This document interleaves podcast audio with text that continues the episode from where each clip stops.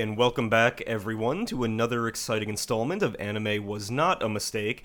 As always, I am your very sour boy, Dan Ryan. I was gonna uh, bring it up if you didn't. one of your hosts, uh, joined as always by. The pizza pie of your eye. I'm Jonathan Kwiatkowski, Mm-hmm. and I am still in the camp that white pie, at least in my neck of the woods, means that it is a white ricotta pizza pie. And I maintain that without context, if you direct people towards the kitchen after dinner has already been served and you say there's a white pie in there, I'm going to assume you mean some kind of cream pie dessert No, thing no. in the context. Yeah, no. Um, but you know that'll be the next Splatfest as to what comes A to mind when you do is, that. yeah, yeah, and I'm sure I'll be reamed again, despite being right as I often am. What would Big Man represent? Uh, uh, he would do the third option of like it wouldn't be cream or cheese on that Um, pie. Yeah, yeah. Okay. Um, now I do apologize because there. I'm almost positive there was a news item I forgot Hmm. Oh, I have to it. bring up. I have it here. Hold on, I wrote it down. Oh. The Furiosa trailer. Oh yeah, Furiosa. Okay. Yeah. So we got the first trailer for Furiosa, Mm-hmm. starring Anya Taylor Joy, Critical darling and love of the podcast, Anya. um, as well as Chris Hemsworth is in there. Yep. And uh, you know, it's obviously a prequel to the previous, you know, Mad Max Fury Road. Which was excellent. It is. Yep. Uh, and we get a look at some of the younger characters. There's lots of speculation floating around that, you know, maybe Chris Hemsworth or someone else will become like a, a recognizable character. Like Hemsworth might become Lord Humongous is the is the fan theory. Um, but it's looking good. So, huh. Excited for that, yes. And uh, the only other news that I had for you from last week is that Godzilla has extended. yes. So it's such a uh, a presence in the domestic box office as of now that Godzilla got another week or two weeks or something. Yeah, I think at the time, um, you know, it was like a two week extension, but now it'll be there until this coming Thursday. Yes, So it's yes. it's doing well. Yeah. I think it's becoming one of the highest grossing Japanese movies here of all time. Mm-hmm. Yep. So that's very good. People love Godzilla. Yeah, and we haven't seen it yet, but Boy and Heron is doing very well. It's number one in the domestic box office this week. Uh, very good. Yes, Very, very yes, good. with a great opening. So hopefully next Saturday, perhaps, we will go. I, th- I think most of the things we've been looking forward to have been opening with some pretty good Poor things. poor things. Yep. Yeah, Got the color purple coming up. of course. We have that. I think there's one other movie. I can't remember though, but something comes out around this time too. Oh, I'm thinking of uh, Maestro on Netflix. Yes. Yeah, but that's at the near the end of the month. Bradley Cooper's latest Oscar attempt. Yes. If he can do it. Mm-hmm. Um, the other big thing this week, aside from the big big thing this Yeah. week, aside from the biggie bag this week, Mm. um, was that we did get a Pokemon trailer. Yeah. Uh, it was a final trailer for the Indigo Disc, which is releasing this week, and it focused on some of the stuff you'll be doing at Blueberry Academy. Um, Yes. I think piecing together, uh, you know, what you'll be doing in terms of the BB League there. Uh, obviously, Kieran, who's Big now League, yeah. he's he's evil. I he's knew got- it. I didn't trust that kid. Might be possessed by a poison mon. We don't know. Mm. Uh, he's got an onion haircut now that the internet was either loving or hating. Um, I assume he's going to be like the champion, uh, but all the early reviews are saying that at the very least these um, you know, since they're like the uh, obelisk blue students in this school, the battles are actually legitimately challenging. Like a lot of them are double battles that have EV trained mons with strategic move sets. So at the very least, if you go in there with a team, you know, of, of recent catches that's like in the 70s to 80s or whatever, you you know, you might find it pleasing for Yeah. the first time in a while, I think. Um, and obviously they they touched on other stuff like obviously all the starters are going to be back. Uh, you can purchase snacks at Blueberry Academy that Said will my snacks might attract mythical Pokemon of sorts. yeah they'll summon legendaries back on the mainland. Yeah. Um, Put out a nice white pie for them.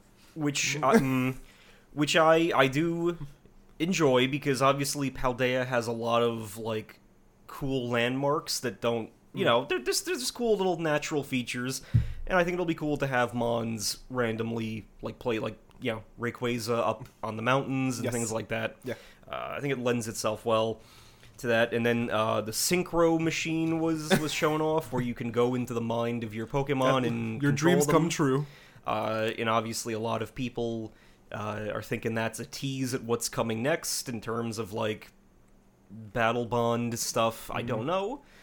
Um, but then to us Unova fans, uh, obviously Blueberry Academy is set in Unova, and the terrarium seems to channel lots of parts of that region. We get a recreation of like Charged Stone Cave inside the terrarium, presumably to to house the Galvantulas And the appropriately. Yep. Uh, so that's cool. Good to see that referenced. And Mm-hmm. I think also like Reshiram, Zekrom, and Kyurem each got their own like side clips in that montage. Mm. So it's they're channeling something there. They're hinting at something brewing. I Yeah. hope. But it's looking good, and you know, and then we got some confirmation that Big Turtle is there, Yep. Mm-hmm. down at the bottom of Area 0 and you know, so so one thing you're going to have to do is resolve the situation with bad boy Kieran, who's still bitter about you having claimed ogre for yourself. Yeah. Uh, and then you're going to have to resolve the turtle situation And claim them for yourself as well. and claim them for yourself against the presumably evil blueberry teacher lady who's dressed in scarlet and violet themed clothing. But um speaking of evil, Yeah. you had a news I- article that you failed to mention last I week. I know. so- I was just going to bring her up. You know, there would be a different timeline. This is truly one of those moments where the timeline diverged when the Mario Tennis for the Nintendo 64 game officially came out. Mm-hmm. Uh, we were supposed to allegedly get a Wario esque uh, Peach clone Mm-hmm. uh, character, someone who would balance out the Princess Peach. Mm-hmm. Um, and you know that just never came to fruition. We didn't know anything about it until randomly last week. the artist the artist revealed for- the yeah. design for Wapeach. And boy, this would have just cured all my depression. I wouldn't have a single problem in the world if this girl was here with Mm-hmm. her mighty ass axe, not mighty ass, um, and chain chomp companion. Yeah, and it's not what you would expect a Wa Peach to be. She's dressed in like a like a little Katamari Damacy suit. Yeah. with like pins and stuff. Mm-hmm. Um, so I guess that's the inverse of Peach. I Yeah, don't know. I, I suppose yes. um, but I would assume that that would have been one of those things where if another evil character needed a doubles partner, then it would have been her. But obviously, we got Wario's roommate Waluigi, yeah. instead hired actor. Yeah. rather famously. Um, but it is it is cool to think about that they you know the fact that they considered doing that Yes. Because they really just needed we need some other bad guy to be the tennis partner for another bad guy. And a female bad guy, Yeah. or you know, a guy that isn't a, a turtle or something, a bad guy. You know, and you think about that era, like they like Wario had Captain Syrup, who was a female guy. All like, the times you can bring up Captain Syrup, All Dan Dan times. Ryan always manages to bring her in the conversation. but you Talking know, about the weather, well, let me mention Captain Syrup to They you. could have paired them together, but Mm-hmm. alas, that time has come and gone. But maybe with Wa Peach catching on, you know, she'll get referenced in some capacity. Mm-hmm. Yeah. But I mean, now we have Pauline, mayor of New Donk City, and yeah, and Rosalina now. But Mm-hmm. I would love to see her. and Daisy taking a more prominent role. We don't mention her. Birdo's around. Yep. So, um, if that concludes, do you have any other news? Uh, Fiona and Cake is getting season two. oh, very nice. Yeah, it's officially confirmed, so Mm-hmm. I'm excited for that to go back with my millennials and their non-magic worlds. Like I said, it was quality as I watched every week. Um, I'm hoping more quality of the same. Of course. Yep. Um, going to the inverse, the Wapeach, the lack of quality. Let's talk about the video game awards. Oh yeah, my weeks have been filled with nothing but work. But Dan diligently did his duty and stayed up for Jeff Keighley's magical night. Yeah, Jeff Keighley's big night out uh, uh, came and went as always, uh, and it was not without uh, criticism, uh, rightfully so. Um, Jeff seems to always be stressed as to, to what can go wrong on this show and to how like the timeline is going to work out. Uh, last year, uh, Kratos' actor Christopher Judge famously gave like a very very long acceptance speech, which was sweet. It was like a he was just thanking everyone and for the opportunity and everything, and uh, you know so Jeff Keighley seemingly to prevent that from happening again you know, set up a big, you know, please wrap it up sign Yeah. behind the audience. um, leading to many such cases where, like, the, the world famous legendary Zelda producer Eiji Aonuma. um, was given the please wrap it up sign, uh, as were like Larian, the, like the developers of Baldur's Gate 3, and other, you know, pretty significant award winners that night. Uh, whereas Kojima and Jordan Peele got a door set up and got to talk back and forth for like 15 minutes.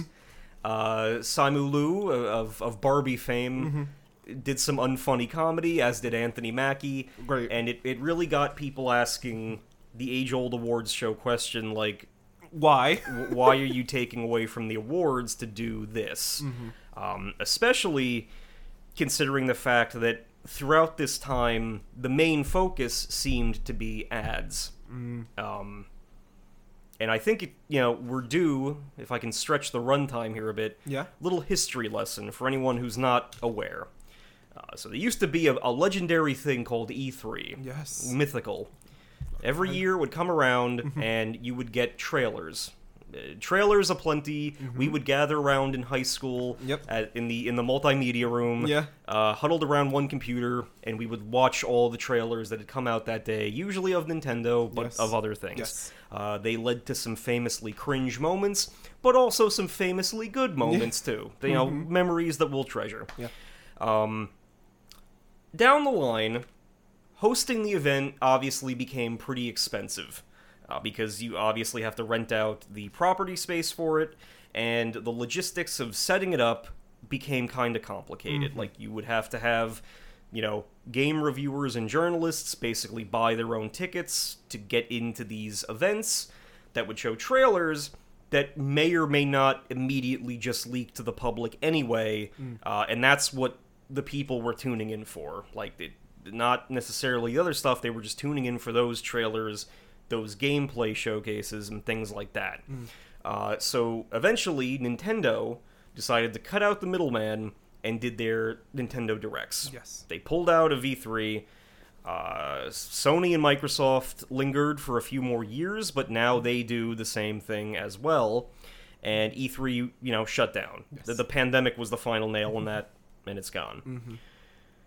So now people are wondering, you know, in this cycle of life where streaming is now resembling cable TV again, due to the pricing and the programming available, has Jeff Keighley just reinvented E3 and should the Video Game Awards just be Jeff Keighley's Winter E3? Do we need the awards show in there to do this? Uh, that is the question that I saw raised online. Yeah. Um, because that's what people talk about. People fight about the awards sometimes, Yeah. but Jeff Keighley seems to very much be there for the previews and the ads, Yep. which was what E3 was there for. So that's the question, and that's it's something to think on. Yeah. Um, but uh, here is a, a general list of what was announced that Oh, night. boy. I can't wait. Controversy aside, Yes. uh, we got Pony Island 2 Panda Circus. Wow. That sounds like a game. Um, I know nothing about it either. I'm not a good gamer. Uh, the Rise of the Golden Idol. Uh, Arknights Endfield is a strategy RPG that was previewed at some point. Uh, Warhammer 40k Rogue Trader got a new trailer. I believe people, a lot of people are looking Yes, forward to that yes, one. A lot of people like Warhammer. Uh, Thrasher is a new game from the Thumper dev Ooh. that is coming out. Uh, Persona 3 Thrasher, Reload. Thumper. I hardly know her. yeah. Yeah. Um, I apologize. My throat is Still sour from last night. yeah very sour. um, Persona 3 Reload, your one of your upcoming faves, Yes, got yes. a new trailer. I think showcasing some like conversations and character interactions. Uh, Dredge and Dave the Diver are getting a crossover event, Ooh. which works. Um, then uh, Exodus is a new RPG from Halo, Last of Us, and Baldur's Gate veterans uh, that seems to give off Mass Effect vibes. Then, in a pretty big deal, God of War Ragnarok Valhalla was announced, which is a free roguelike tower challenge DLC for God of War Ragnarok. It dropped right then and there. It's free to play. Next up, uh, Ori and the Blind Forest, the dev team behind that game, uh, are making another very, very pretty looking game called No Rest for the Wicked, which looks like a little. If I'm unless I'm confusing them in my memory, it looks like a little dungeon crawler with like fantasy elements. So that that team has always been good. I'll have so. to check that out.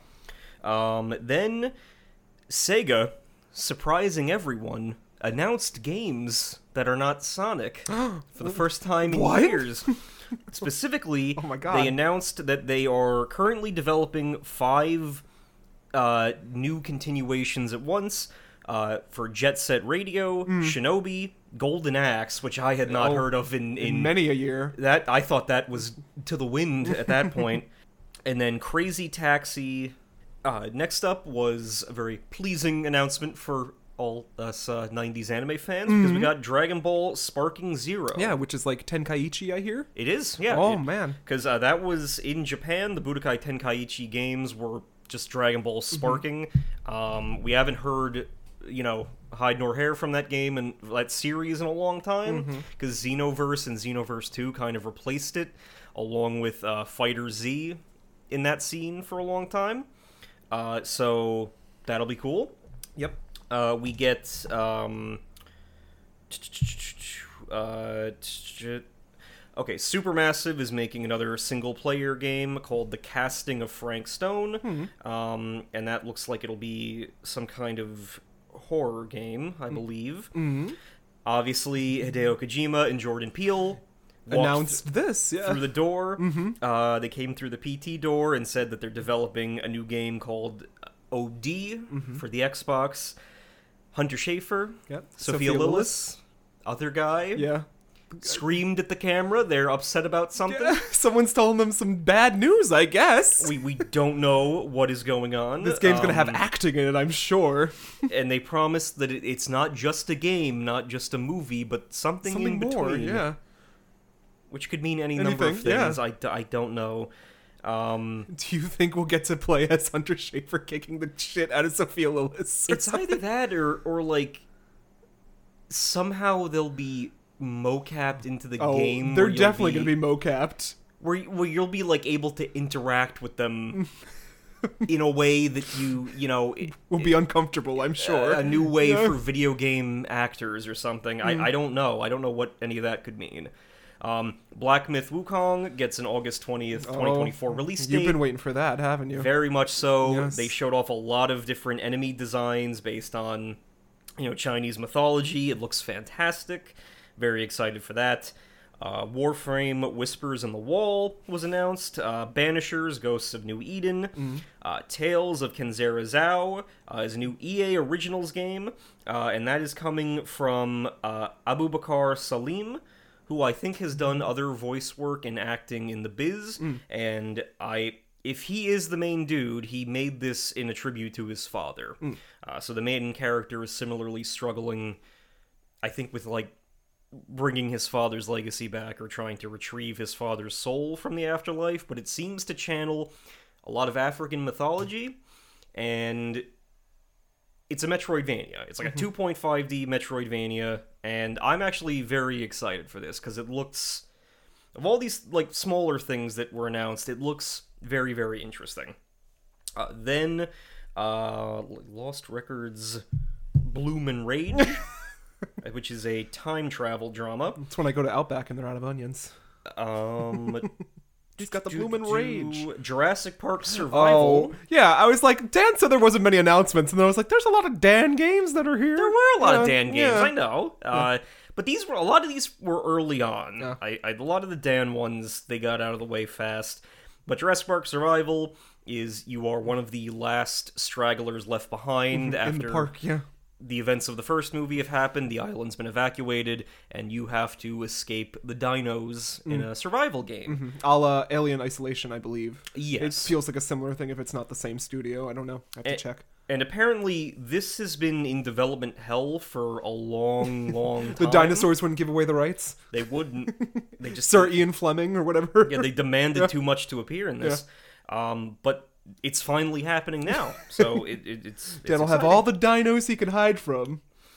the we got the action RPG First Berserker Khazan, hmm. which looks pretty amazing art Yeah. style wise. I think mm-hmm. it'll be like a Souls like game mm-hmm. with a very fittingly berserk looking art style. Mm-hmm. So excited for that.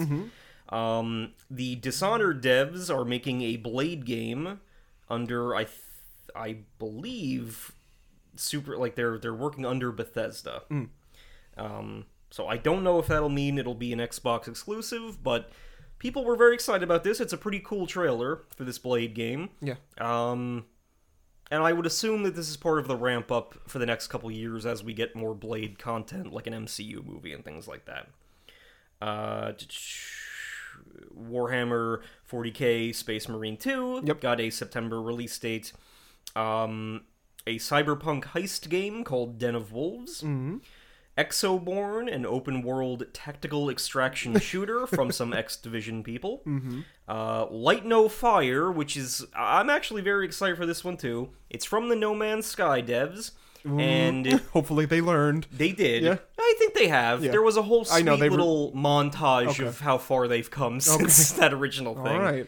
Um, and it seems to combine, uh, you know, like channel a lot of like Valheim Hmm. in terms of survival mechanics, but then it, it, it's a lot of fantasy, a lot of high fantasy, Lord of the Rings type stuff. Hmm. It's all there. Mm-hmm. Um, so looking forward to that.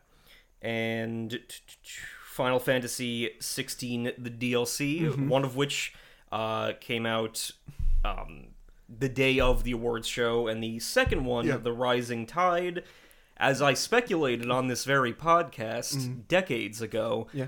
I figured one of the DLCs will focus on Leviathan, and sure enough, you go to a watery land, Mm. Yeah. For big dragon snake. go to the beach, Yeah. Mm. and Leviathan is there, and you can presumably add him to your lineup. Uh, and then the other one focuses, I believe, um, on stuff with the Fallen, Mm. the the ancient civilization whose architecture dots the land in Final Fantasy 16. Mm-hmm. You get to seemingly do something involving them. I have not gotten a chance to play that DLC yet, but I believe if you download it, that stuff canonically takes place before the final battle. So if you're like me, where you're almost done with Yeah. the game, Or like me and haven't started it yet. it's a good time to probably throw it in there. Then uh, Monster Hunter Wilds Mm-hmm. was announced. Uh, that was the big final trailer for the night. hey, it sells well. It's not. I mean, I like the designs and stuff, but it's not exactly our cup of tea. Yeah, it's not, uh, but yeah. I, I think people were excited, Yeah. Mm. and Jeff Keighley was excited because So was Gonzo. yeah, he was talking with Jeff about cuckoos and such. we won't comment on that. Yeah. Uh, you know, and then Baldur's Gate 3 obviously came away with Game of the Year. Mm-hmm. I believe Zelda got Best, Action, Adventure. Yeah. Um, a few other good wins. I think Hmm. Cyberpunk won Best Ongoing Game, which is cool with the DLC. it is that came out. ongoing. Yeah.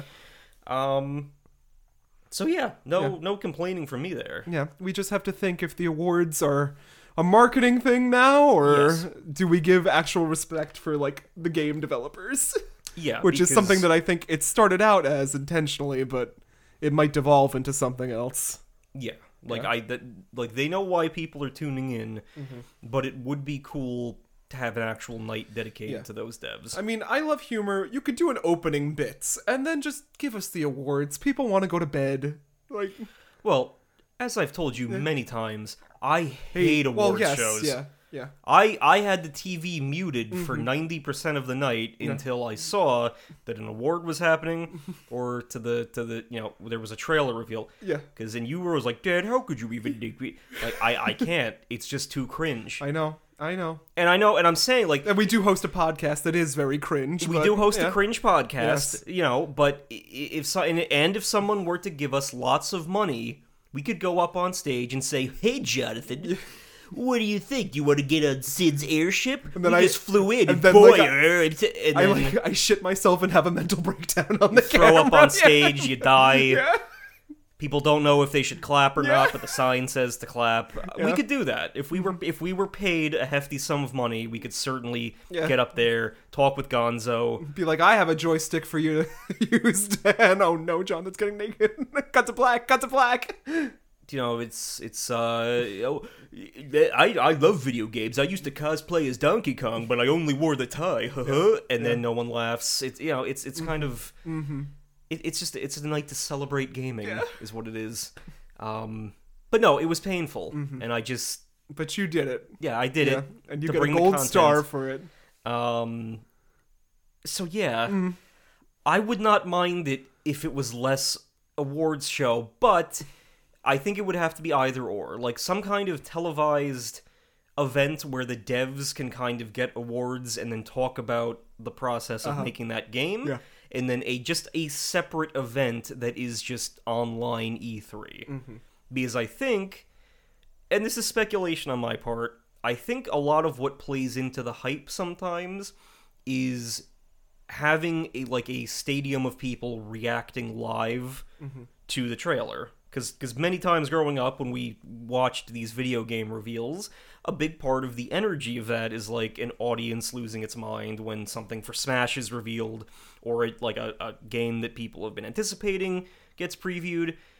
You know it I, i'm i'm sure that there's some somewhere in the psychology there's like you know the audience helps boost the hype that people are feeling in that. It gets more viewers to tune in or whatever but there's got to be like a, a different balance that they can hit mm-hmm. to let you know the game people actually talk But people need their money, Dan.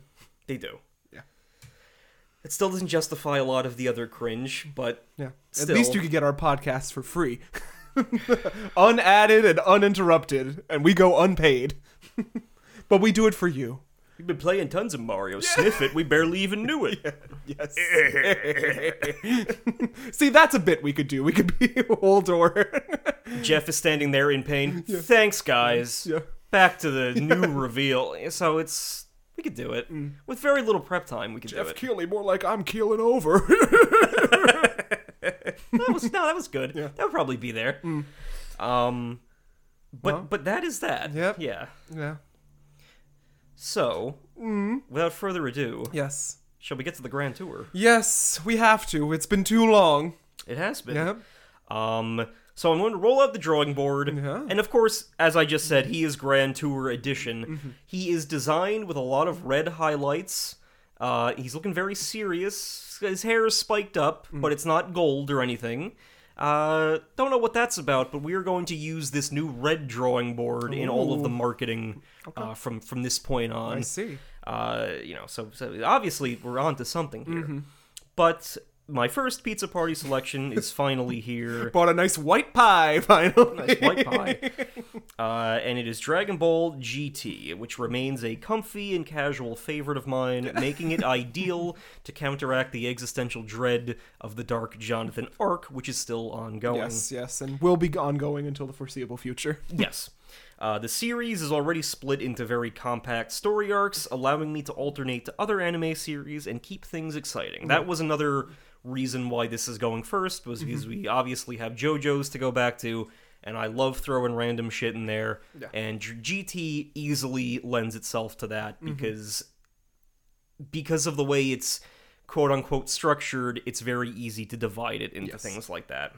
So, uh, I I believe I provided some cursory details back at the Pizza Party preview event, You don't remember that far back, but now it's time to go fully into detail about the production of this anime. Mm. Uh, so, the original Dragon Ball Z anime was set to end its historic run in Japan on January 31st, 1996. Mm. Uh, Toei Animation wanted to produce a new Dragon Ball property that would retain that iconic 7:30 p.m. Wednesday night time slot on Fuji TV because that had been people all over Japan would tune in that time, that day to watch Dragon Ball content basically for a decade previous to that. Um, and presumably, just to keep the franchise's momentum going, it's making money, it's going to go international, continue to make money, so we gotta have something there.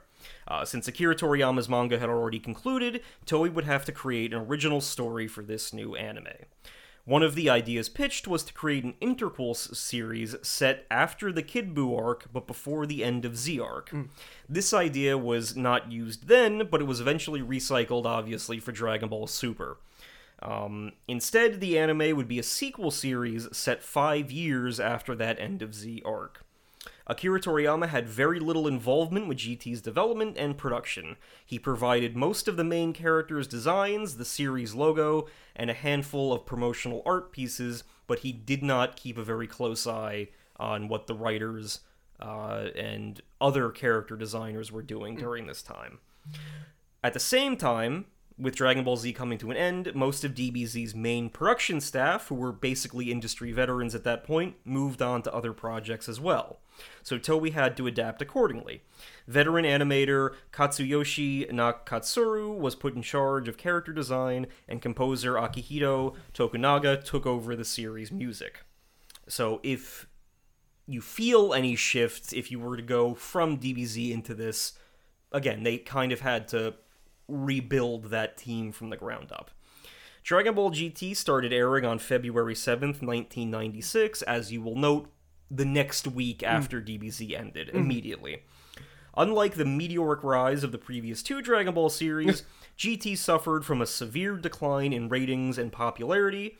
Uh, so it, it, it kind of experienced a downward slope instead of the upward slope mm. to that point. And you could make the argument, it's a point for discussion, was that just the natural, you know, dip cycle of any franchise? Yeah, Like, because it ended a big moment, so you know. yeah. Hmm. So it's it's like you know, is it was that a fault of GT or was it simply Dragon Ball's time to kind of slope down and then eventually come back?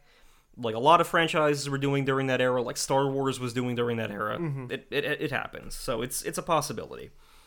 The final episode aired on November 19th, 1997, and with that, there was no new Dragon Ball content airing in that time slot again for the first time in over a decade. So mm-hmm. they that was finally done. Uh, GT actually proved to be very popular with fans overseas. Funimation considers its 2005 American release to have been very successful, and it is ranked as Funimation's second biggest hmm. property of the early 2000s, second only to DBZ itself. Hmm. Uh, and they even said that like there was a lot of discussion with producers and stuff like that, where it's like, yeah, here they didn't like it, but the Americans seemed to latch on to it. Um. Okay, so possibly due to its short run or to the lack of interest in Japan, GT had significantly less tie in media compared to Dragon Ball Z, which was still a juggernaut franchise putting out video games and movies, some of which had not even been dubbed yet by the time we got GT here in the States. Uh, so there was only the TV special Dragon Ball GT A Hero's Legacy, which is a sequel, a distant, distant sequel movie where all of the main characters are dead besides Pan, who's now an old lady, and it focuses on Goku Jr. and his adventure fighting some uh, mountain demons. And it was actually received very well for, for what it was. It was probably received better than GT itself was at the time, but it really is just a distant sequel finale to everything. Uh, the only video games released during this era were Dragon Ball GT Final Bout for the PlayStation, which was actually the first video game released internationally under the Dragon Ball brand itself, and Dragon Ball GT Transformation for the Game Boy Advance, which Yep. I played frequently. I did not. So now we come uh, to. We're starting, obviously, with the Black Star Dragon Ball saga, and it contrasts very much with the rest of the series. So the first saga of Dragon Ball GT very much matches the earlier parts of Dragon Ball mm-hmm. with an emphasis on adventure and humor. Once the baby arc begins, GT returns to the more action oriented style of DBZ. Due to the series' short production period, this change actually had nothing to do with ratings or fan feedback. Uh, instead, the anime's staff were the ones who disliked GT's original direction. One staff member, Kozo Morishita, admitted that the vibe around the office during the GT years was so these travel episodes aren't going to be interesting no matter how long we do them, are they? And that was that was the question they were asking themselves. So they it was their own decision to to do the tone shift. When the Funimation dub began in 2005, they skipped the Black Star Dragon Ball saga entirely.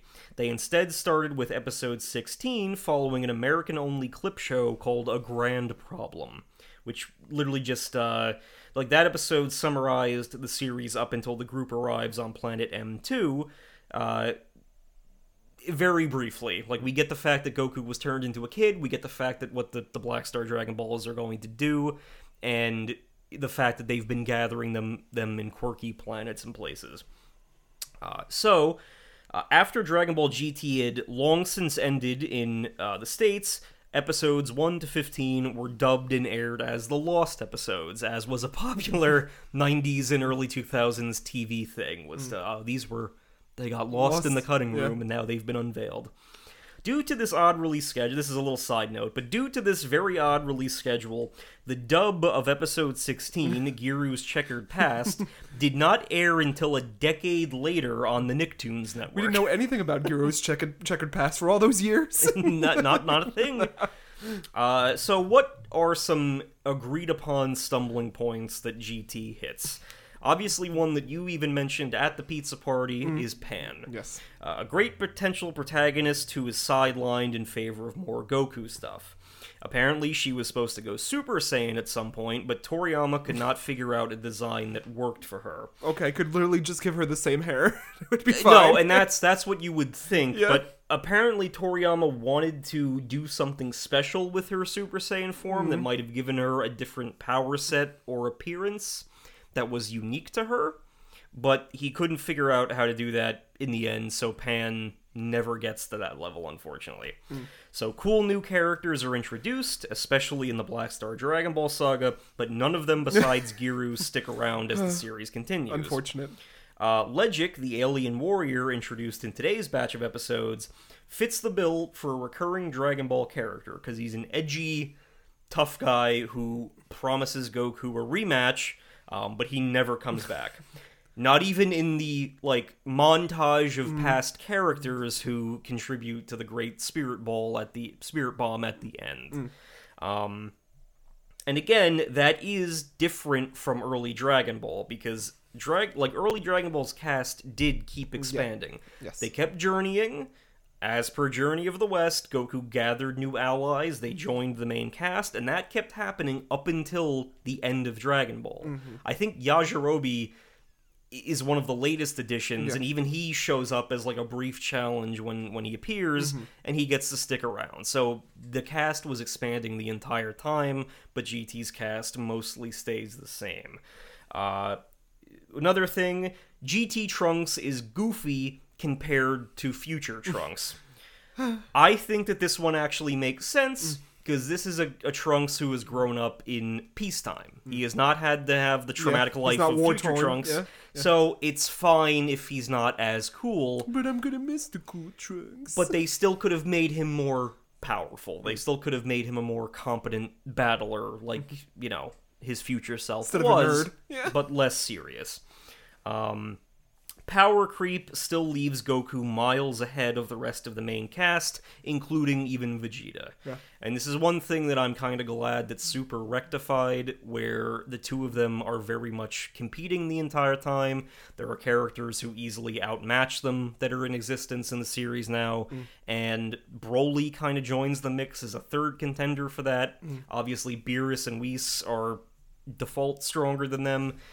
I and I like that dynamic better, and especially with the tournament of power, a lot of the side characters got to do some catch-up training and got to flex in their own way for the first time in a while. GT never provided any of that.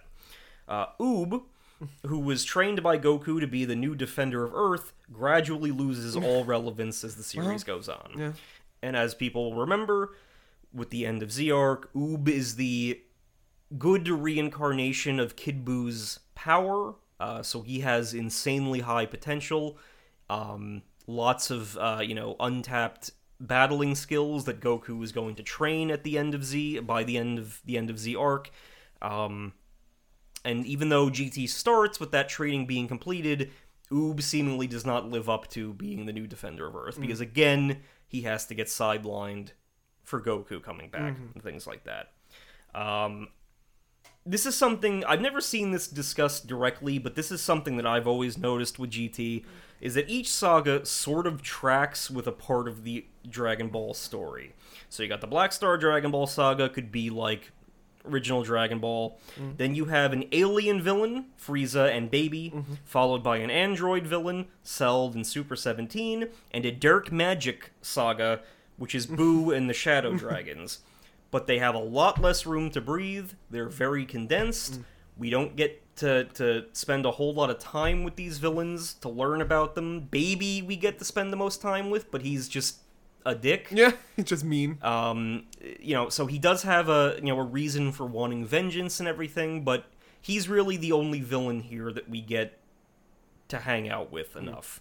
Uh, you know, and you could debate why that is. Like Super Seventeen is obviously made to be a weapon, and the Shadow Dragons are just embodiments of evil that are here to take over.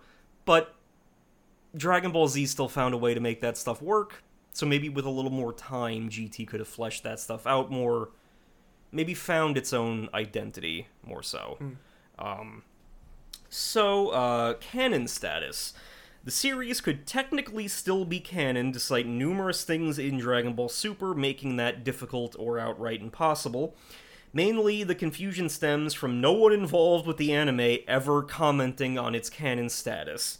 Uh, Toriyama himself described it as a grand side story of the original Dragon Ball, which doesn't answer Just anything. Just as vague as ever. I believe when Super was first starting to come out as an anime, there was like a big I think at one of the the anime shows there was a a large wall display that had the whole Dragon Ball timeline and they still had Super Saiyan 4 Goku chilling there at the bottom. Mm. So no one knows. No one knows what the canon status is or if this leads into it, but by the end of Super, Goku and Vegeta are competing with gods even we get one tease at one point in the manga that Oob has some god power of his own, so it would it would interfere with a lot of stuff that goes into um, GT because we never get a mention of Beerus or Whis or Zeno or any of them. Jiren never comes back. It's there would be a lot of timeline problems.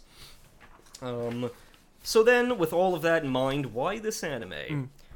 Quality issues aside, this remains a formative anime for me. Yeah, in quotes for Dan. My younger self had absolutely no problem viewing this as a continuation of the Dragon Ball Z franchise. You were always able to see with eyes unclouded by hate. I was, and you know, that was your I've- destiny. I've grown into a more cynical adult, but even slightly. then, yeah.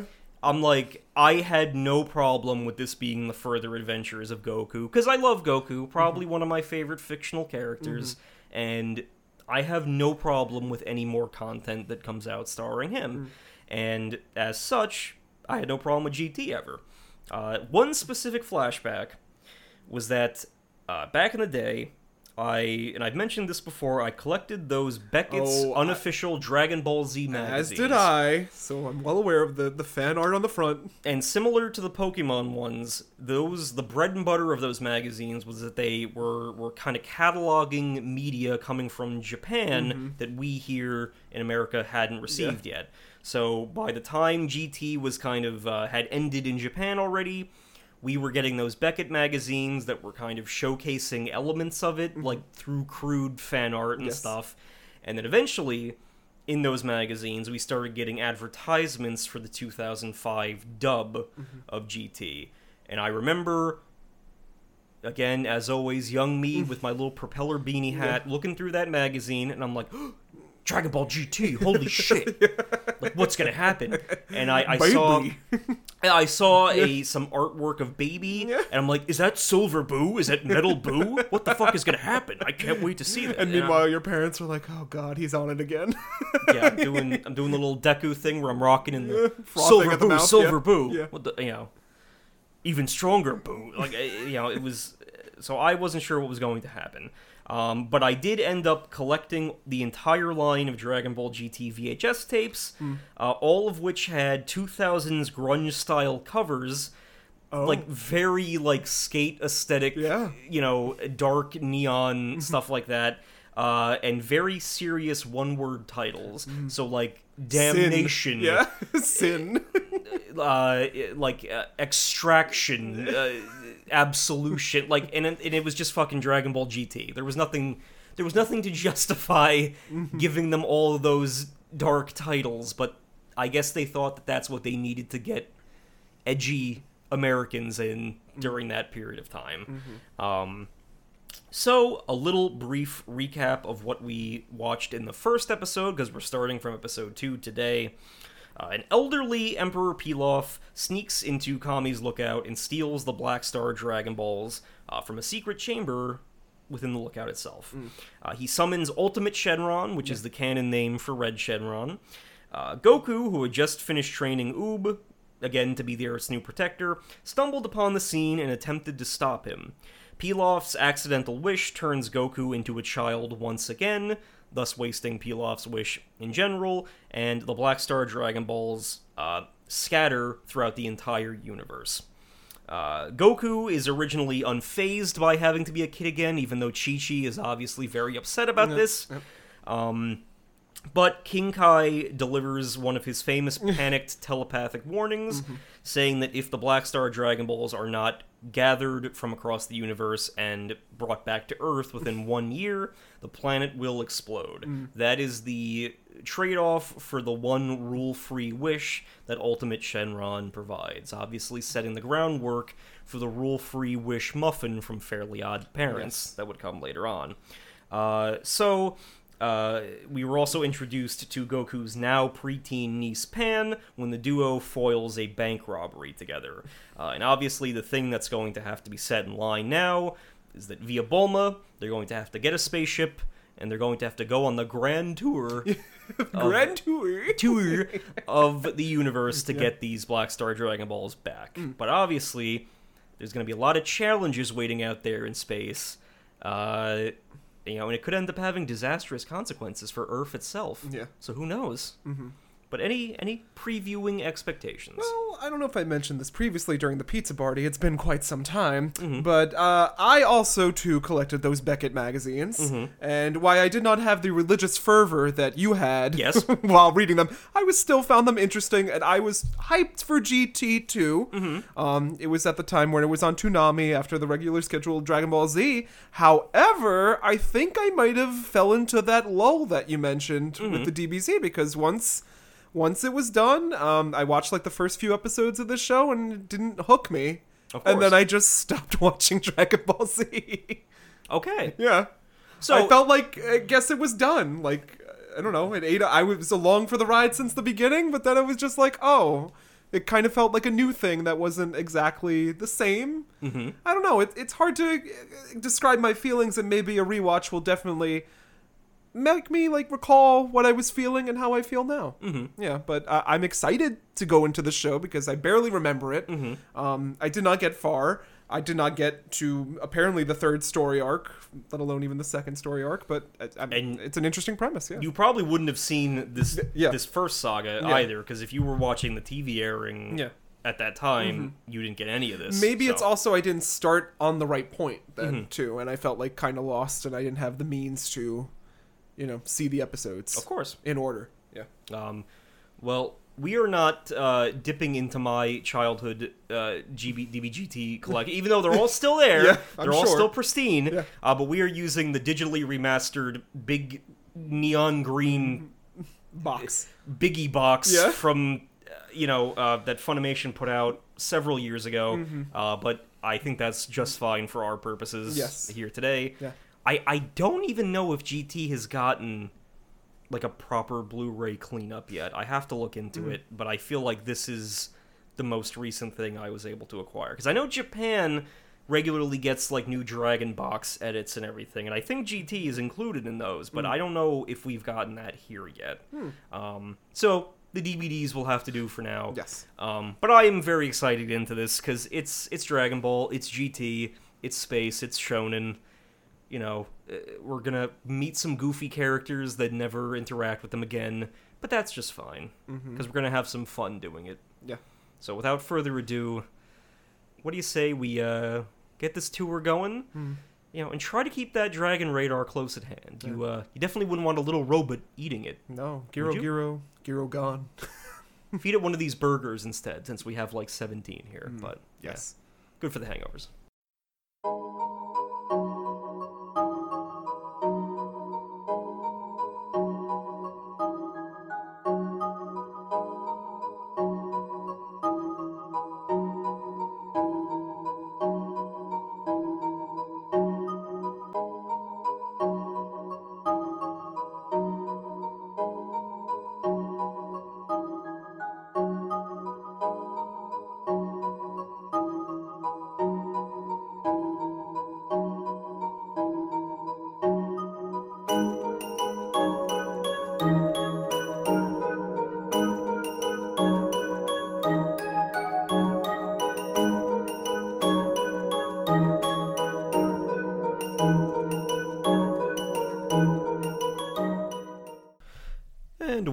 Back on this very sleepy Sunday, having mm. just watched another four episodes of Dragon Ball GT, continuing on from my first pizza party selection. Mm.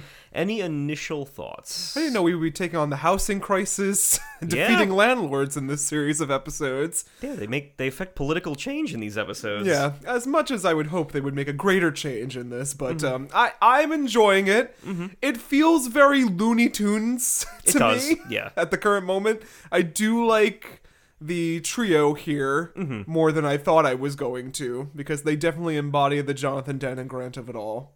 E- no, without a doubt. And this is I because this is one of those things where even I even had hesitation to bring it to the podcast because you know, there are a lot of detractors of GT. Yeah. And you know, I always fear, especially in showing these episodes as we're going through the Black Star Dragon Ball saga. We're not going to be watching the whole saga. I'm going to be because there are plot relevant episodes Yeah. uh, in this stretch.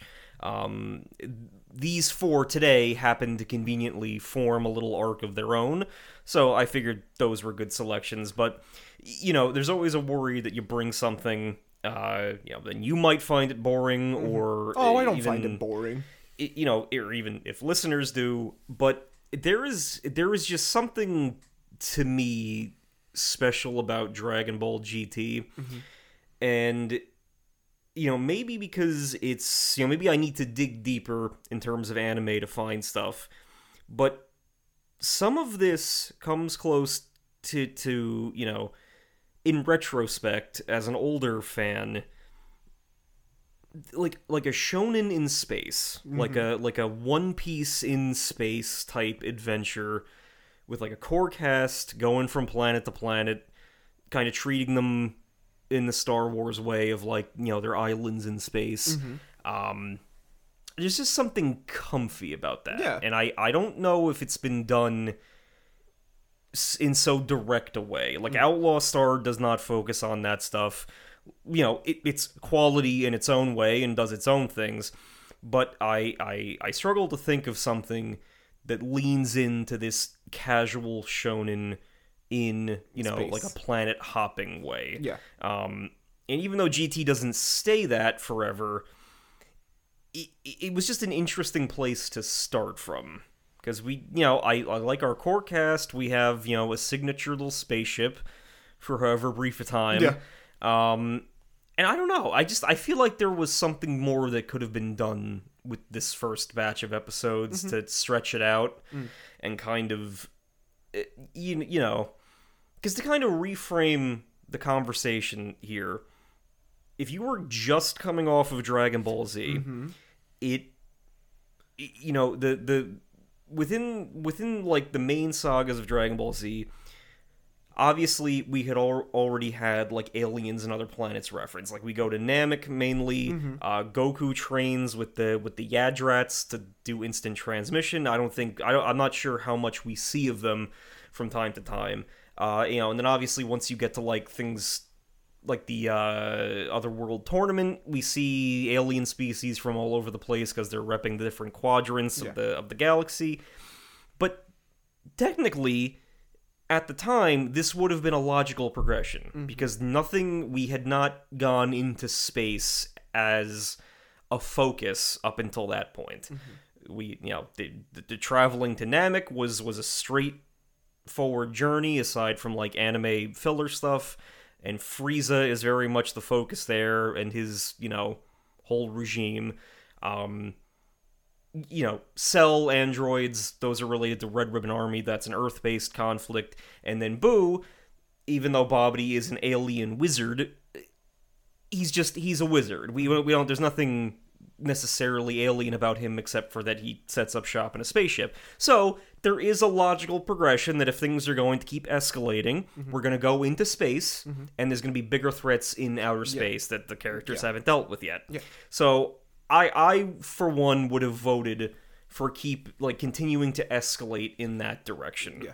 I, I, I think that that would have been a very interesting way to take this. And I could see coming right off of Dragon Ball Z how people could not enjoy this. It feels Yes. a little kiddie. yes. Um, but I do like Dragon Ball. Mm-hmm. Like that's very nostalgic. The original Dragon Ball for me. So I'm fine with this because it does give, as you said, like a similar vibe to that, and Yeah. I look forward to it progressing to kind of match the other arcs in the original DBZ series. Yes, and, and when we do get to those arcs, we will, you know, discuss and compare and contrast accordingly. Uh, I will probably have to put some thought into how those episodes are arranged because it could just be, you know, four or so or five episodes of just a fight Yeah. or something to that effect. Uh, but i even so, for the time being, gonna try to provide some some you know discussion worthy content from these early episodes because even and for what it's worth, the upcoming you know baby saga in and of itself is a fairly complex little storyline. We we have multiple settings, we have high stakes multiple stretches that it goes through like you would think a huge anime fight would go through um and that's i, I wish they would have maintained that too Yeah. uh but we are getting into episode two of the series first since we already watched one during the pizza party uh and it's pan blasts off. Oh, uh, so we similar to in the first episode where we kind of caught up with some characters, what Goku's up to, what Pan's up to, Master Roshi's still older and perving around.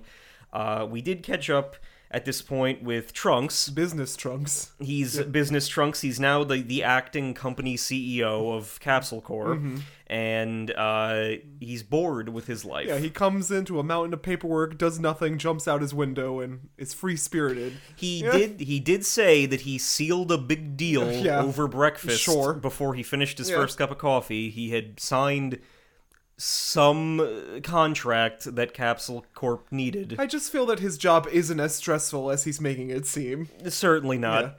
Um, but he does frequently duck out his window and fly around uh, just to Mm-hmm. A get a sense of yeah. Mm-hmm. adventure. Yeah. Um, and Gohan is is also or Goten is also hanging around as more of like a romantic. He's he's in high school dating, Dating girls, yeah. uh, and that's his main thing. We sadly don't get a whole lot of Goten. Yeah, we don't learn about Valese either, his, his current crush.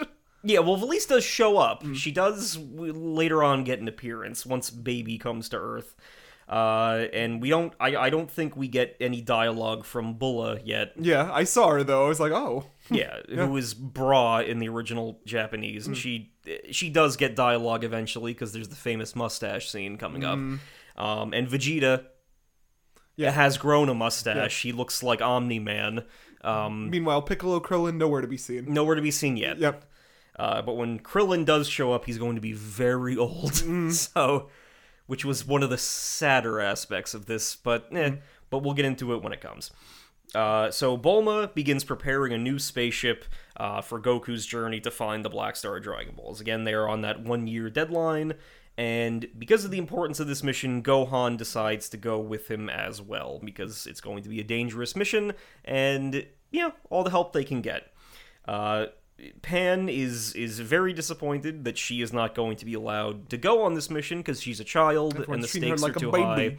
Yeah. Uh, and she kind of uh, walks off to go hang out with her grandfather Hercule, Yeah. who remains an awesome character. Yeah, and it's the only one that listens to her and respects her. yeah, And we get like that cute scene where at the diner, like, oh, and they switch desserts. Yeah, the, like- the waitress mistakes the fruity parfait to be Pan's when it's actually Hercule's. yeah. And Pan's trying to like drink a cup of black, Black coffee, coffee, to. Mm-hmm. prove that she's a grown up. Uh, but it's it, it's a cute scene Yeah. between the two of them, Yeah. and and Hercule is obviously like doting on her and stuff, and he's he's enjoying being a grandfather. Um, so uh, uh, Vegeta eventually also Catches kinda, his son gooning at work. Goonin as usual, Yeah. and and you know kind of orders him and Goten to go along on the space mission because he feels that in this stretch of peace, the two of them have become too soft, and and Goten is despondent uh, because he you know he has a date lined up, uh, but it's revealed that Chi Chi actually. It was her idea to bring Goten and Trunks along to kind of like get them out of the house, I guess. Uh, Chi Chi, meanwhile, is at home uh, doing laundry and drinking ice. yes. so, yes. um, Living her best life. so, uh, to do and and in the process, although Vegeta probably didn't do anything technical in that sense, Mm-hmm. Trunks is relieved of his duties as CEO for this space adventure. Yeah, it's which corporate takeover. should take uh, you know, one year. It's a hostile takeover. Yeah. So they're prepping the ship, and Pan wants to help, but Videl says, you know, you go, know, go, go out, shoo, you know, go, have some fun. And she kicks a, a panel. Yeah, crucially, she Yeah. kicks you know, with her super hull, strength, and it knocks a piece out of uh, place, Yeah. and then she covers it up with like a vending Yeah, machine, which I so thought no was like notices. a sight gag for this show, but no, apparently it's important. No, it is a Yeah. plot point. Um, so you know, and then throughout this, Goku is Yeah, taken hostage. we have a Goku kidnap plot, which I was like, oh, this is going nowhere. He's, he's kidnapped by two New Jersey goons who want to hold someone related to Capsule Corp for ransom Mm-hmm. uh, in order to get Bulma's money. Uh, they assume that he's Bulma's grandkid, Mm-hmm. and uh, you know, but obviously it's Goku, so he just you know Eats. seven hundred thousand dollars worth of food, Mm-hmm. goes to the theme park with him, and then scares the two of them off. Yeah. Um, but in the process, while they are making final preparations for the journey, uh, again, Gohan is supposed to go, Goten and Trunks are supposed to go as a pair, and Go Goku is obviously in the lead here. But uh, when Goku and Trunks first enter the ship, Goten ducks back to answer a phone call from Valese. Gohan is still making preparations, and the two find that uh, Pan is in the cockpit aboard, yeah. and determined to prove that she knows what she's doing, she uh, smashes that takeoff button, Yeah. and the Blast ship off. begins its launch before you know all of the work is complete, and Pan, Goku, and Trunks are now the only crew members aboard. Mm. Uh, as the ship is flying into the sky, a small part falls off and lands near Bulma, and uh, she discovers it. But we don't get any answers as to what that is just yet. No. So uh, that's where the first episode ends. Mm-hmm. The grand tour into space has begun, and for whatever reason, uh, they they cannot go back just yet. Yes. Yeah. It's a one way. we come to Terror on Imecka. so again, Bulma recovers that small piece and starts, you know, uh, researching what it could cause. Trunks is attempting to get the emergency landing or the emergency uh, sort of cancel key that, Yeah. that if he puts it in, I would think The it could- override or something, yeah. yeah, the emergency override, hmm. which I would assume could bring them back to Earth if, if they got that. But Pan refuses to do it because she's like, oh, you're just Yeah. going to ditch me back on Earth. I want adventure. And I would not last this trip with the three of us. I wouldn't last a week, I don't think. No, it gets very I annoying would very have quickly. Yeah. Even being the pan character. But, uh, you know, due to the absence of that little part, plus the damage that Pan caused earlier, one of the ship's stabilizers just falls the fuck out into space. Yeah. I liked Um, this scene too where Trunks is trying to like pull together the children, Goku's being oblivious, and Pan is like, We're going to die. Yeah, she's praying. She's doing the Hail Mary full of Yes. grace. She's like, we're all gonna die.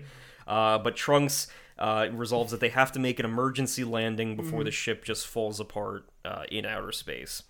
So they land on the planet Imecka, which is the closest one to them at the time. the planet of America. Yeah, it's basically like an American shopping mall. Mm-hmm. Um, the ship lands out in the desert, and they decide that they have to go into the nearby city, which is like the Palace City, uh, to try to find replacement ship parts. Mm. And somehow they do have currency that works. And the aliens do speak English, Yes. which is no All new in their Rankin Bass accents. all in the Rankin Bass accents, and they, uh, you know, are quickly hounded by all of the, the the street vendors who try to, you know, con them into buying very expensive wares, and they dress them up in clothing, and you know, just try to trick them into giving away their money. And Trunks just has universal money, or universal money's a concept in this universe. He's got gamuts, w- which I think is supposed to be a reference to like ingots or something, but who's to say? Um, so they check into a luxury hotel, but to their horror, they quickly realize that every single possible commodity in the hotel room They're being charged for. laying on the bed, the meter runs up using the water, the meter runs up watching TV, using the fan, having the lights on, all are meant to just take more money from the customer. Uh, so they decide to skip out on the bill there and, uh, you know, flee back into town to, uh, you know, just try to figure out their situation. Um, And the whole time they're walking everywhere, and I'm just screaming at the TV, "You all can fly!" yeah, they all can fly, but they forget that sometimes. yeah. Um, Then they stumble upon the poor, the poor family. I want to feel like that gets better as time goes. Like Mm-hmm. they do start remembering to fly more, but I'm not positive. But yeah, they they, they kind of duck out of the hotel. They put disguises on, and they come across this this poor family who are living on like the outskirts of the city. in a cardboard house. They're living in in like very easily uh you know modded or furbished square houses and uh the two of them explain or the two people in that house explain that all of this is happening because the new king Don Kee uh basically squeezes every penny he can out of the populace and you know everyone is basically a slave there but especially in the case of these two parents they're they're Yeah. doing it for their kids they have a reason to keep going um so no one yeah everyone just has to make a living Yeah, they gotta swindle. they got to swindle and as they don't really have time to dedicate to you know revolting against Don Kee or anything like Mm-hmm. that so they're kind of stuck in this current situation um so uh they they you know They get their house repossessed their house is repossessed by the money police. by the money robot Yeah. police yeah, And we never really get a conclusion to this family either. We get one to the other two old biddies, but Yeah, pres- presumably Yeah. things might be slightly better after our heroes depart, but we don't know. Mm-hmm. Um, but yeah, the, the the house is repossessed by the money police, and at first, Trunks is like, okay, there's you know we can't solve the problem of every planet that we land on because it would you know it would take forever, and we have a mission. But so they they head back out into the desert and they see that their ship is being towed away by a hovercraft, presumably because it was just found in the desert abandoned. Uh, but more notably, the dragon radar falls out of Trunks' pocket and is eaten by by just a random robot. A little robot. There, yeah. Uh, and if like it's little little tiny background details, but Giru is seemingly buried within like the remnants of some kind of ship. Mm. Like there's metal parts strewn all about around him. Mm. So it might be a sign that Giru's not from this planet hmm. originally. If you if you pay attention to that. Uh, but he eats the dragon radar. He can't spit it back mm. up because he's already absorbed it. Nope. Uh, because he needs to eat, you know, metallic stuff every so often, I think, to to, to power his cells and such. Um, so, kind of deciding which crisis to attend to first, they realize that their you know spaceship is being towed back to the palace, and they decide that they have to chase after it to go get that taken care of first. Um, and I think uh, we did we did make some notes here. Uh, Chi Chi is at back at home. Yeah, just do it. The funniest line this episode. Well, if I do the laundry once every week, if I do this 51 more times, Goku will be back. Yeah, and like oh, Chi Like, Chi, Chi Chi, just just enjoy your time just- alone, just- sweetie. just do- like, do something good. for Yeah, you. Yeah. Your husband got turned into a kid. Just you know, it's an Chi Chi, maybe find someone else. yeah. Now's the time. Uh, but that leads us to episode four, the most wanted list. Uh, Pan packs up the robot forcibly in her backpack. Uh, the robot's name is Giru Kiru Kiru. by default because that's the noise he makes as like a verbal tick. Yeah.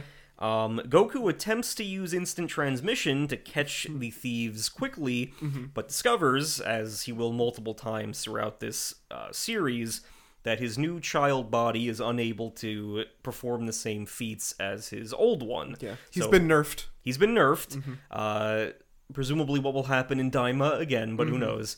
Uh, but he is unable to instant transmission through a line of sight or by picturing the place anymore because he just doesn't have the energy to do that right now. Um, so, uh, even so, they were able to track via you know the tracks left in the sand that the ship has been taken back to the palace. Uh, specifically, it was taken by uh, Gale and, And Sheila, Sheila. Who are the two alien bodyguards of Don Kee, along with a third mysterious one Yeah. named Ledgic. Yeah. One's design is vastly superior to the other two. Yeah, like one- I'll leave you to guess which one. The more complicated Yes, one might yeah. be the important A little guy. more important. Um, but uh, we kind of just get the sense that Don Kee was hoping to to steal this ship and flip it for a profit, but because it's a boring Earth ship that's designed for function, not fashion, it probably won't fetch a high price. So he's just like, screw it, start tearing it down Yeah. and selling the parts as best you can. Um, and we kind of see like even even his two 80s dressed bodyguards are afraid of him they're sucking up to him Mm-hmm. I don't know why. He seems like a pushover aside He does. from like the resources and the money. yeah that's his that's his main that's how yeah. he's a he's tyrant just a landlord. Just via money um so uh they they decide the the main trio decides to sneak into the palace Mm-hmm. uh, they do manage to reach their ship but through a series of uh noises and such oh, I love this scene where Pan's like, "We gotta be quiet, you knuckleheads!" And the whole while, Pan's like, "Make I compared her like a '20s comedian." She's Yeah. like, "I've had enough of this malarkey."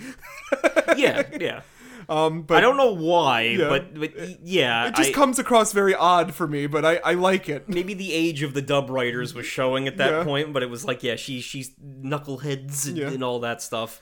Um, but she does get hit with a soda can and starts to cry. I'll Jonathan. she almost screams. Um, but then she does remain quiet, but then a rock falls on Trunks, and that freaks Giru out, Mm-hmm. who starts making a noise. Uh, so they do fight their way, have to fight their way through the palace guards. Uh, Pan manages to uh, kind of overtake a, uh, a crane. hovercraft. Yeah, Uh, and they lead a fast and furious chase out of the palace. Yeah.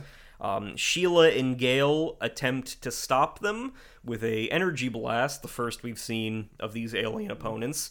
Uh, but Goku deflects it with a Kamehameha. But as that attack is being bounced away, Ledgic, standing on a you know rooftop nearby, further deflects that blast Yeah. safely into the Looking air much cooler than any of the other characters. looking much cooler. I still love Ledgic. Yeah, he wherever he may be. he is a shining star. Yeah. Uh, I, I, young me thought that this and his fight in the next episode is the dopest shit Mm. in existence. Um, so yeah, but uh, Ledgic immediately recognizes Goku. Well, the three of them as Saiyans, and Goku seems to sense that there is someone here. You know, on a on a higher level. yeah. Um, so when uh, they the next day they've taken their ship back out to safety to hide it once again. But when they return to town a second time to try to buy the parts that they still need, they find out that they are now on Imecka's most, Most wanted wanted, list. list. Uh, they're they have crew bounty drawings, posters hidden everywhere.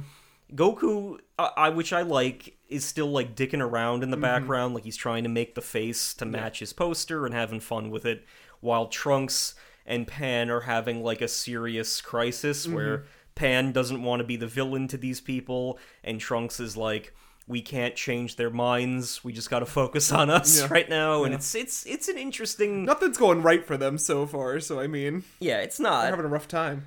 Um, so they, uh, you know, are are in this town, and they are immediately swarmed by a group of military officers. But luckily, showcasing one of his abilities, Giru's is able to act, you know, activate some sort of radar system to detect that enemies are incoming. So they manage to evade the officers Yeah. at the end of this episode. Um, which does lead into immediately into episode five. Well, no, they're fleeing, right? And they fall into fleeing. this old old people's home. Uh, that's the that's the n- Oh. next episode. Okay. Yeah. Um. So Goku versus Ledgic.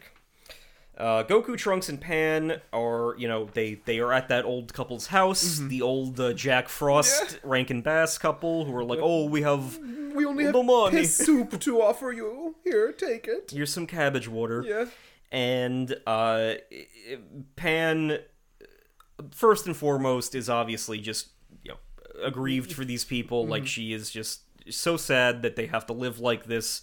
Um, and even this old couple is like, you know, we we probably would stage a revolution, but everyone's just so broken by this whole system, and lots of people, like Imecka's population, only keeps growing because Don uh, Key deceives people into staying here. Like their ships are confiscated and they're taxed to high heavens, and it just so happens that a lot of people just can never leave once they land here.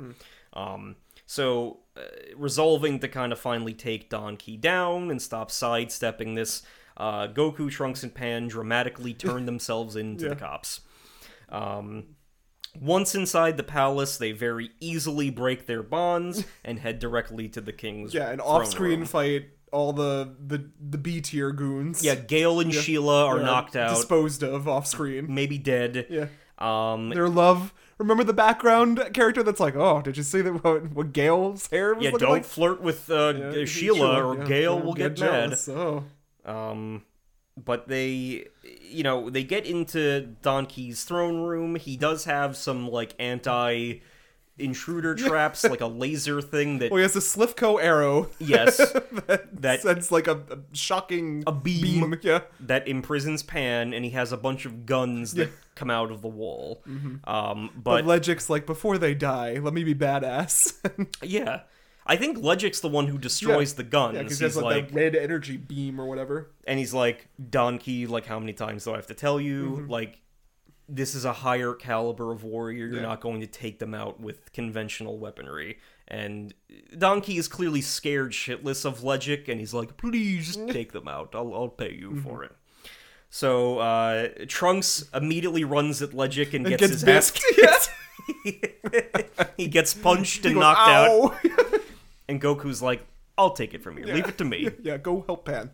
Um, so Goku and Ledgic have their fight, which again, to young me watching this was Oh, it's very cool. It was cool. Yeah, he It's has a- two spikes that he turns into swords, which turns into a staff. he keeps materializing weapons out of his Uh-huh. shoulder spikes. It's a well choreographed short fight. Mm-hmm. Yeah. Um, and after exchanging blows for a while, they both kind of realize that the other one is holding back, and Ledgic's like, obviously, you're a Saiyan, Mm-hmm. start showing some of that power, because Ledgic wants a true challenge, from Mm-hmm. what we can surmise. So Goku in kid form does manage to go Super Saiyan. That he could do just fine, though, right? That he can do, but Yeah. there are limits, Okay. which we will get to as the episodes progress. Mm. Um, so Goku, you know, makes short work of him in Super Saiyan mode, and eventually finishes him off with a Kamehameha red beam. Mm-hmm. You know, meet in the middle. Ledgic is knocked out, and half of Don Kee's palace is destroyed. Yeah. Um, so Ledgic is is actually okay with this. He's like, you know, I'll I'll resolve to get stronger, and so that when we meet again, we can have an epic rematch uh, and test ourselves as true warriors. And spoiler alert: Ledgic does never he We'll never, never gets that again. rematch. Yeah, yeah. I think Don Kee even gets another appearance, but Mm. but Ledgic sadly does not. Yeah. Um, which is a shame because I back think to his home planet. yeah, because if this was like a Dragon Ball setup, Ledgic would definitely become a recurring character. Yeah. He he would he would probably be like the TN of this Mm-hmm. of this group if he was allowed to kind of chill with everyone else. Yeah. Um, but uh, I, I always got to look in if there's actual Ledgic merch left over from those days. Yeah. Um, Every day you search, and every day you're met with nothing. Yeah, no. Search the stars. But uh, you know, Goku, Pan, and Trunks kind of corner the you know Don Don, Key. Threaten to kick his ass if he doesn't make things better for the people. And Mm-hmm. Give them like, free housing. give them free housing. Uh, and we, we don't see the outcome of that, but we do see later on that Don Kee has released them from all of their financial contracts. They're no longer debt slaves to him, and all impounded ships will be returned free of charge, so people can actually come and go as they please. And we don't know, No. but because it is Dragon Ball World, we we assume that things will stay better for the people of Imecka even after the heroes leave. Um, so that situation has been resolved. Um, they finally manage to get the parts they need to fix their spaceship, uh, but in the process, you know, uh, Giru tries to make a break for it one last time.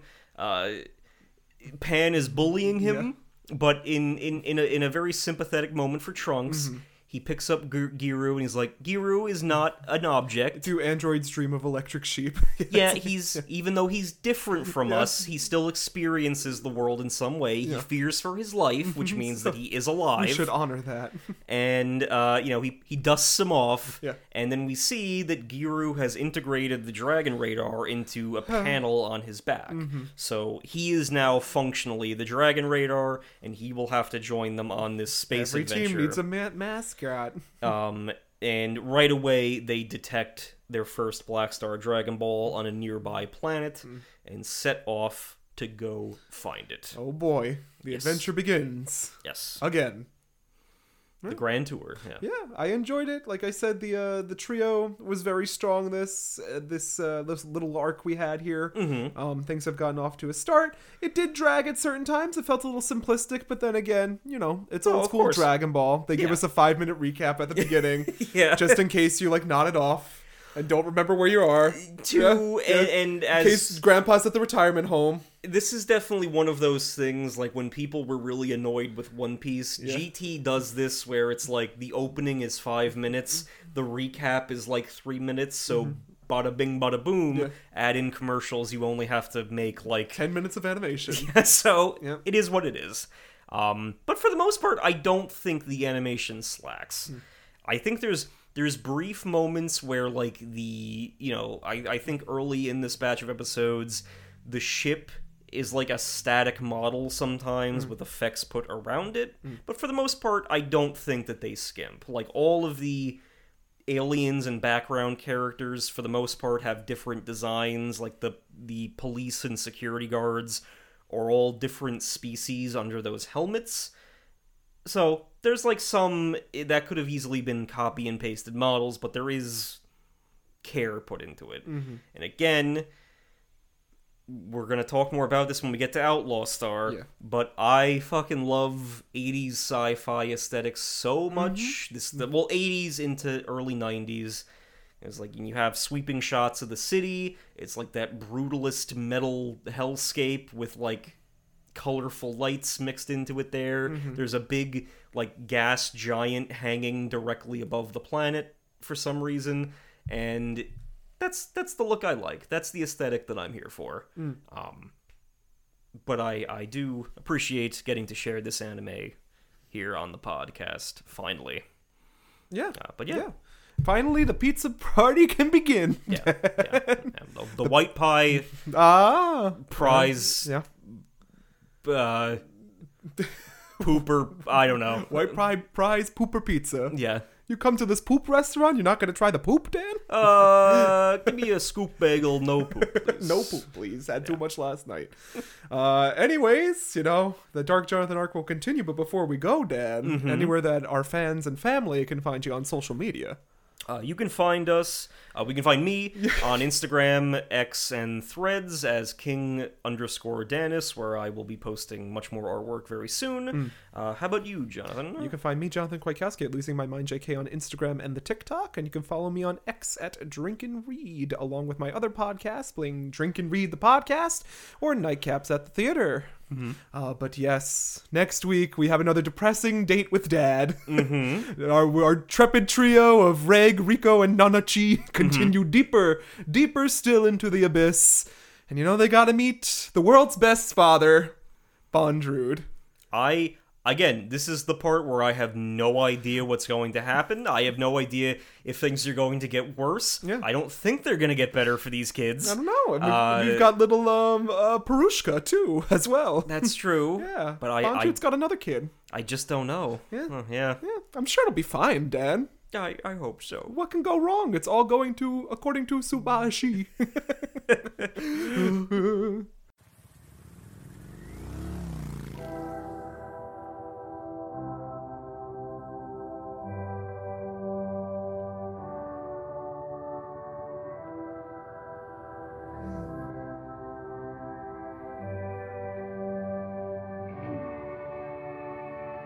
Here at Anime Was Not a Mistake, we have one mission. Whether you be a magical girl, a giant fighting robot, a raccoon, or just a fan of podcasts in general, we hope to one day arrive at a definitive answer to the following question Is anime a mistake?